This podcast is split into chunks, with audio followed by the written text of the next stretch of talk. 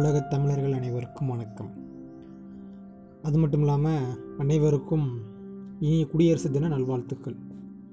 இது எத்தனாவது குடியரசு தின விழான்னு நிறைய பேருக்கு தெரிஞ்சிருக்கும். தெரியாதவங்களுக்கு சொல்கிறேன் எழுபத்தி ரெண்டாவது குடியரசு தின விழா. ஏன் குடியரசு தின விழா கொண்டாடுதோம்னு அப்படின்னு தெரிஞ்ச பார்த்தீங்கன்னா நம்ம இந்தியா வந்து ஆயிரத்தி தொள்ளாயிரத்தி நாற்பத்தி ஏழு ஆகஸ்ட் பதினஞ்சில் சுதந்திரம் சுதந்திரம் அடைஞ்சது. அது நமக்கு எல்லாம் தெரிஞ்சது தான் இந்த சுதந்திர தினத்துக்கும் குடியரசு தினத்துக்குள்ள என்ன வித்தியாசம் பார்த்தீங்கன்னா சுதந்திர தினம் ஆயிரத்தி தொள்ளாயிரத்தி நாற்பத்தி ஏழு ஆகஸ்ட் பதினஞ்சு. அதாவது வெள்ளைக்காரங்கிட்ட இருந்து நம்ம விடுதலை வாங்கிட்டோம். இந்த ஒவ்வொரு அப்போ பார்த்திங்கன்னா நம்ம இந்தியா வந்து காலனி ஆதிக்கத்துக்கு கீழே இருந்தப்போ இது சட்டம் அப்படின்னு ஒரு தண்டிக்கிறதோ வரியோ இந்த மாதிரி சட்டங்கள்லாம் பார்த்திங்கன்னா பிரிட்டிஷ்காரங்க அவங்க கையில் தான் இருந்துச்சு. அப்போ இந்த சுதந்திரம் வாங்கினதுக்கப்புறமும் நம்ம ஏன் அவங்க சட்டத்தையே ஃபாலோ பண்ணணும்? அதை விடுத்து நம்மளே நமக்குன்னு ஒரு சட்டம் உருவாக்கணும் அப்படின்னு நினச்சி ஆசைப்பட்டு அம்பேத்கர் இது போன்ற பெரிய தலைவர்கள் கூடி ஒரு சட்டம் நமக்கு நம்ம இந்திய நாட்டுக்கு அப்படின்னு ஒரு சட்டம் உருவாக்கணும் அப்படின்னு ஆசைப்பட்டாங்க. அப்படி அந்த ஆசைப்பட்டு அந்த சட்டத்தை ஒரு ரெண்டு ஒரு வருஷமோ பதினோரு மாதம் நினைக்கிறேன்.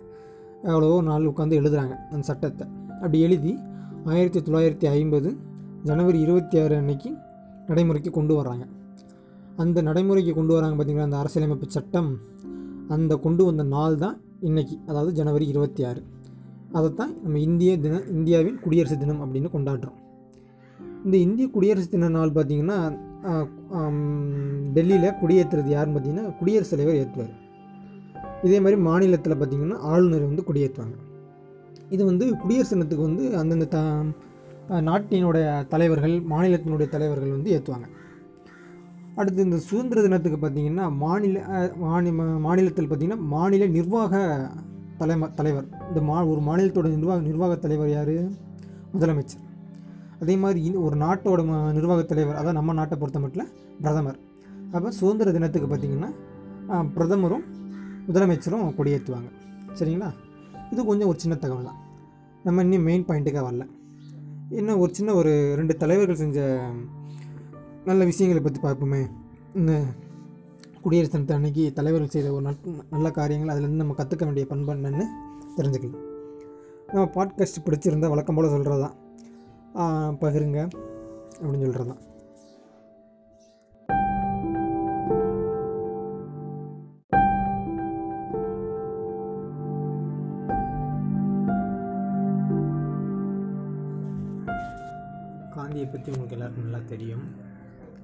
இருந்தாலும் சில விஷயம் ஒரு சின்ன நிஜ சம்பவத்தை சொல்லணும் ஆசைப்படாது அந்த சம்பவம் உங்களுக்கு தெரிஞ்சிருக்கும். பட் இருந்தாலும் தெரிஞ்சுக்கோங்களேன். அதாவது பார்த்திங்கன்னா நம்ம இந்தியா வந்து பிரிட்டிஷ்காரங்க கையில் அதாவது காலனி ஆதிக்கத்துக்கு கீழே இருக்கும்போது பார்த்திங்கன்னா ஆங்கிலேயர்களும் ஆங்கிலேயர்கள் இங்கே வந்து ஆட்சி புரிஞ்சாங்க. ரைட் தானே? அப்போ நிறைய வளங்கள் அங்கேருந்து ஆட்டையை போட்டு போனாங்க. அப்படி இருந்தாலும் அவங்க நிறைய தொழில்நுட்பத்தை இங்கே கொடுத்தாங்க. அது வேறு விஷயம். அப்போ இந்த மாதிரி சுதந்திரம் பெறணும் அப்படிங்கிற ஒரு உத்வேகத்தில் நிறைய தலைவர்கள் போராடினாங்க. அதில் முக்கியமான தலைவர்களில் ஒருவர் காந்தி மகாத்மா தானே? அவரை பற்றின ஒரு சின்ன உண்மை சம்பவம் தான். அவர்கிட்ட என்னத்தை கற்றுக்கலாம் அப்படின்ட்டு. இப்போ அந்த இப்போ இங்கே வந்து காந்தி வந்து பா ஆங்கிலேயர்களுக்கு எதிராக போராட்டம் நடத்துகிறாரு அதுவும் அகிம்சை வழியில். அப்போ இங்கிலாந்து பிரதமர் அப்போ வந்து பிரிட்டன் தானே? பிரிட்டன் பிரிட்டிஷ்காரங்க அந்த அப்போ வந்து தலைவர் வந்து சர்ச்சில் இருந்தார். அதாவது பிரதமர் அப்போ வந்து சர்ச்சில். அந்த சர்ச்சில் வந்து சொல்கிறாரு காந்தியை பார்த்து. அந்த நோஞ்சான உங்களால் ஒன்றும் பண்ண முடியலையா? அப்படின்னு கே ஆங்கிலேயர்களை பார்த்து படை வீரர்களை பார்த்து கேட்குறாரு. அப்போ அந்த படை வீரர்களுக்கு என்ன சொல்கிறாங்கன்னா அவர் கத்தி வச்சுருந்தாங்கன்னா நாங்கள் துப்பாக்கி வச்சு சண்டை போட்டிருப்போம். அவர் துப்பாக்கி வச்சுருந்தாரா நாங்கள் பீரங்கியை கொண்டு போய் அவர் அடித்து போட்டிருப்போம். இல்லை அவர் பீரங்கியை வச்சுருந்தாங்கன்னா நம்ம அதை விட பயங்கரமான ஆயுதங்களை தாக்கி அவர் எதாவது பண்ணியிருக்கலாம். ஆனால் அவர் வந்து எடுத்துக்கிற எடுத்துக்கொண்டு எடுத்து வச்சுருக்கிற ஆயுதம் பார்த்திங்கன்னா அகிம்சை. அப்படிங்கிற ஒரு ஆயுதம் வச்சுருக்கிறாரு. அதை நம்ம ஒன்றும் அதனால் அதை நம்ம உண்ணாலும் அதை வந்து நம்ம ஒன்றும் பண்ண முடியாது அப்படின்னு எல்லோரும் சொல்கிறாங்க அப்போ நம்ம அந்த அப்போ நம்ம புரிஞ்சுக்க வேண்டிய விஷயம் என்னென்னா அகிம்சைக்கு அவ்வளோ பெரிய சக்தியா? அப்போ இந்த அகிம்சையை ஜெயிக்கிறதுக்கு எந்த வித ஆயுதமும் இல்லையா? நமக்கே ஒரு கேள்வி ஏற்படுதலை அகிம்சைனா என்ன? அற வழியில் போராட்டம். திருக்குறள் சொல்ல மாட்டான். அற வழின்னா கத்தி கத்தியின்றி ரத்தமின்றி நம்ம வந்து போராடணும். எந்த ஒரு விஷயமாலும் சரி.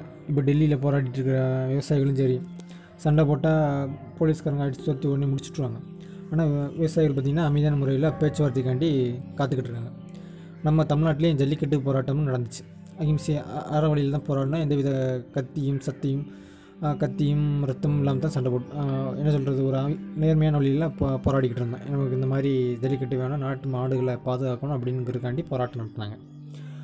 அப்போ இந்த மாதிரி ஒவ்வொரு வெற்றியும் பார்த்திங்கன்னா எதன் மூலமாக பெரிய பெரிய போராட்டங்கள் மூலமாக நடக்குதுன்னு பார்த்தீங்கன்னா அகிம்சை. இதே இது வார் அதாவது கத்தியோடையோ இல்லாட்டி துப்பாக்கியோட சண்டை நடந்துச்சுன்னா அதோட முடிவு எப்பயுமே தோல்வியாக தான் இருக்கும். அப்போ அகிம்சைங்கிறது எவ்வளோ பெரிய பவர்ஃபுல் ஆயுதம் அப்படிங்கிறத நம்ம உணர்ந்துக்கணும். அப்போ எந்தவித பிரச்சனையாக இருந்தாலும் சரி சண்டையாக இருந்தாலும் சரி நம்மளுடைய ஆயுதம் அப்படிங்கிறது பார்த்தீங்கன்னா அகிம்சையாக தான் இருக்கணும். அற வழியில் அமைதியாக தான் போராடணும். எந்த வித நம் எதிரியோட ஆயுதம் வந்து என்னவாக இருந்தாலும் சரி நம்மளுடைய ஆயுதம் எப்பயுமே அகிம்சையாக தான் இருக்கணும். என்ன அப்போ அப்படின்னா எதிரி நம்ம எப்படி ஜெயிக்கிறது அப்படிங்கிறத ஒரு உதாரணத்தை ஒரு உண்மை சம்பவத்தை பார்க்கலாம் அப்போ ஆங்கிலேயர்கள் வந்து இந்தியா காந்தியை கைது பண்ணி ஒரு சிறையில் அடைக்கிறாங்க.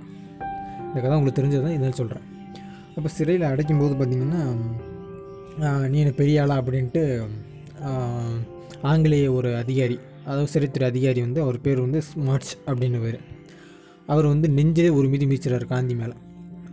அப்போ மிதிச்ச உடனேமோ இவர் வந்து கோவப்படாமல் அதுக்கு ரியாக்ஷன் இது ரியாக்ஷன் கொடுக்காம அவரோட அந்த எட்டி உதச்சார் பார்த்தீங்களா பூட்ஸ்களோட அந்த பூட்ஸ் காலை வந்து அளவெடுத்து வச்சுக்கிறாரு.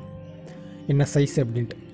அப்போல்லாம் பார்த்தீங்கன்னா நம்ம வந்து ஏதாவது வேலை பார்க்கலாம். சிறைக்குள்ளே இருக்கும்போது தையல் தையல் கற்றுக்கலாம் மரங்கள் வளர்க்கலாம் செருப்பு தைக்கலாம் இந்த மாதிரி ஏதோ ஒரு வேலை. அப்போ வந்து இவர் செருப்பும் தைச்சிருக்காரு நூலும் தைக்க அதாவது ஆடைகளும் தயாரிச்சிருக்காரு நம்ம கதர் வண்டி இந்த ஒரு ராட்டை வந்து அப்படி சுற்றிட்டே இருப்பார்ல காஞ்சி தாத்தா ஆமாம் அது மாதிரி சுற்றிட்டு இருந்திருக்காரு. அப்போ அந்த பூட்ஸ் காலையும் அளவெடுத்து வச்சுக்கிறாரு. அப்போ இவருக்கு ஏதாவது பதிலடி கொடுக்கணும்னு நினச்சிருந்தாருன்னா நம்ம நம்ம இந்தியர்கள் மொத்த பேரும் சேர்ந்து அடிச்சு போட்டிருக்கலாம். அப்படி இல்லாமல் அவர் வந்து நேர்மையான அறவழியில் தான் போராடிருக்காரு எப்படின்னா அவர் வந்து எப்படியும் அவருடைய சிறைக்காலம் முடிஞ்சு வெளியே வராரு. இப்போ வெளியே வரும்போது பார்த்திங்கன்னா அந்த வெட்டி மிதிச்சார் பார்த்தீங்களா அவர் அரு சிறைத்துறை அதிகாரி. அவருக்கு ஒரு பூட்ஸ் வந்து பரிசளிக்கிற பூட்ஸ் கிடையாது செருப்பு. அந்த பூட்ஸ் வந்து தயாரிக்காமல் நம்மளால் கையாலலாம் தயாரிக்கிறது கொஞ்சம் கஷ்டம் தான் செருப்பு வந்து தச்சு அவர் கையில் கொடுக்காரு. அப்போ கொடுக்கும்போது அவர் போட்டு பார்க்காரு சரியாக பொருந்திடுச்சு. ஆச்சரியம். நம்ம இவ்வளோ மிதிச்சு இவனை இந்த ஆளை அப்படி அடிச்சுமே மிதிச்சுமே நம்மளுக்கு பரிசு கொடுக்குறாரு. அதுவும் நம்மளோட கால் தடம் எப்படி அவருக்கு கரெக்டாக தெரியும் அப்படின்னு அவர்கிட்ட கேட்குறாரு. நீங்கள் வந்தப்போ என்னை ஒரு மிதி மிதிச்சிங்கல்ல நெஞ்சில். அப்போ நான் வந்து இந்த பூட்ஸ்களோட அளவை நான் எடுத்து வச்சுக்கிட்டேன். அப்போ நான் எனக்கு நேரம் கிடைக்கிறப்பெல்லாம் செருப்பு தைச்சு தைச்சு தைச்சிக்கிட்டே இருந்தேன் அப்படின்னாரு. இதை ப கேட்ட உடனேமும் அந்த சிறைத்துறை அதிகாரிக்கு ஸ்மார்ட்ஸுக்கு வந்து ரொம்ப வெக்கக்காடாகி போச்சு.